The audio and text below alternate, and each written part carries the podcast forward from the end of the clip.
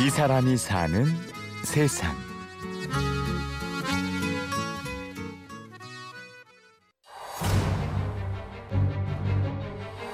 마주선 상대의 의중을 살핍니다. 상대편 선수와 저밖에 없는 것 같아요. 심판도 눈에 보이지가 않고 관중의 그 소리도 안 들리고요. 팽팽한 긴장감이 감도는 가운데 절도 있는 발차기가 허공을 가릅니다.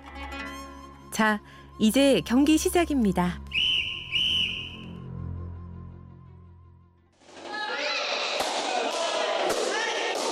서울시 중랑구 망우동의 한 체육관.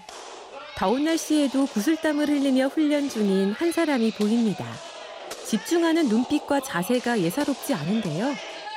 바로 오늘의 주인공 김효정 씨입니다.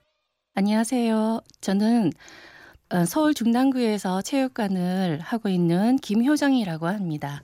태권도를 한 지난 한 37년째 되는 최연소 태권도 여성 8단입니다. 우리나라 여성으로는 최연소로 태권도 8단을 딴 효정 씨. 30여 년 동안 태권도와 동고동락했습니다. 그 시작은 평범했죠. 늘 허약 체질이었어요. 제가 편식을 너무 심하게 했었어요. 그래서 너무 말라, 말라서 엄마가 이래선 안 되겠다. 그때부터 시작을 하게 되었죠. 근데 재밌더라고요. 처음에. 그때는 요즘처럼 모든 장비들이 다 잘 갖춰지진 않았어요.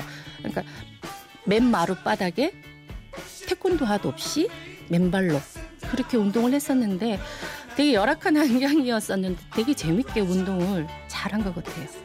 여자 선수였으니까 여자 대구 대표였고요. 심판도 여성 심판 처음이었고요. 여성 심사위원도 처음이었고요. 항상 최초 최초 최초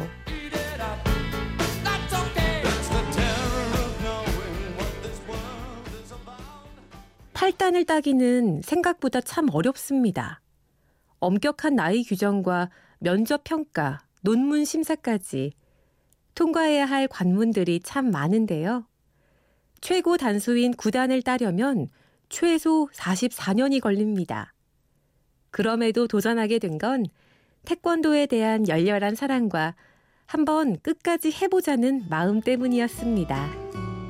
진짜 몸을 불사지르는 듯한 어, 그런 열정으로 했었어요. 하루에 한 5시간, 6시간씩 정말 시선 처리 하나만 잘못돼도 떨어질 만큼 까다롭게 봐요. 그렇기 때문에 머리로 기억하는 것이 아닌 내 몸이 기억하는 그런 걸로 내 거 자기화로 만들어야 되기 때문에 많은 노력, 시간과 노력이 필요한 것이죠. 주변에 뭐 옆에 계시는 분도 어나 두 번 떨어졌어. 나 세 번 떨어졌어. 이러는 말씀을 하시는 관장님들도 계시거든요 어 그러면 어 어떡해. 어 저분 나보다 더 잘하는 것 같은데. 어 저분 떨어졌으면 어 나는 이런 생각을 가지고 있죠. 근데 그 반면에 아니야. 너는 할 수 있어. 너는 그만큼 열심히 했잖아. 몸도 아플, 아픈데 이만큼 열심히 했어. 괜찮아. 잘할 수 있을 거야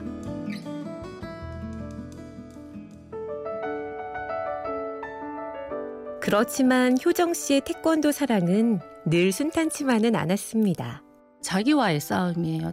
되게 하기 싫을 때가 많거든요. 권태기가 올 때도 자기가 좋아하는 음식만 계속 먹어도 싫어지는데 태권도를 아무리 좋아한다고 해도 권태기가 있어요. 그때는 어, 그걸 잘 극복해 나가기가 굉장히 힘이 들었던 것 같아요.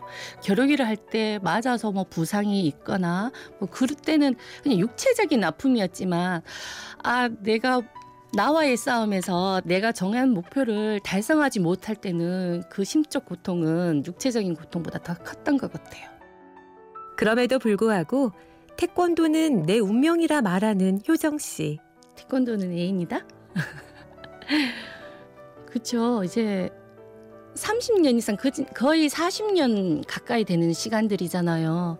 저랑은 이제 뗄래야 뗄 수 없는 거죠. 공기.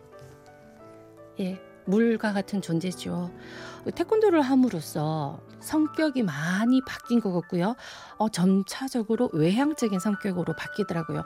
남들한테 먼저 다가와서 인사하고, 먼저 큰 소리로 얘기 같이 하고 즐겁게 하고, 아, 그리고 나는 할 수 있다. 라는 자신감을 많이 얻은 것 같아요. 그거를 글쎄요, 누가 쉽게 얻을 수 있을까요?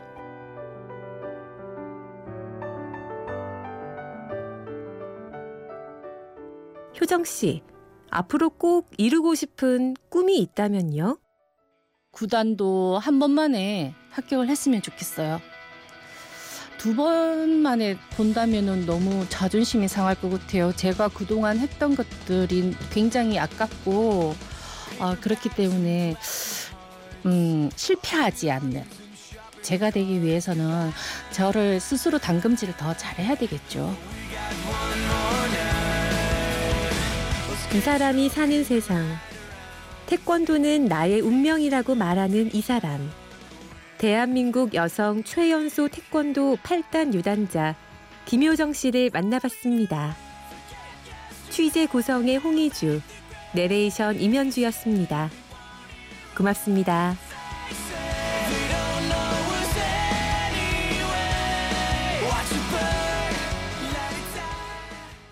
에 대한 기대도 있고 말이죠.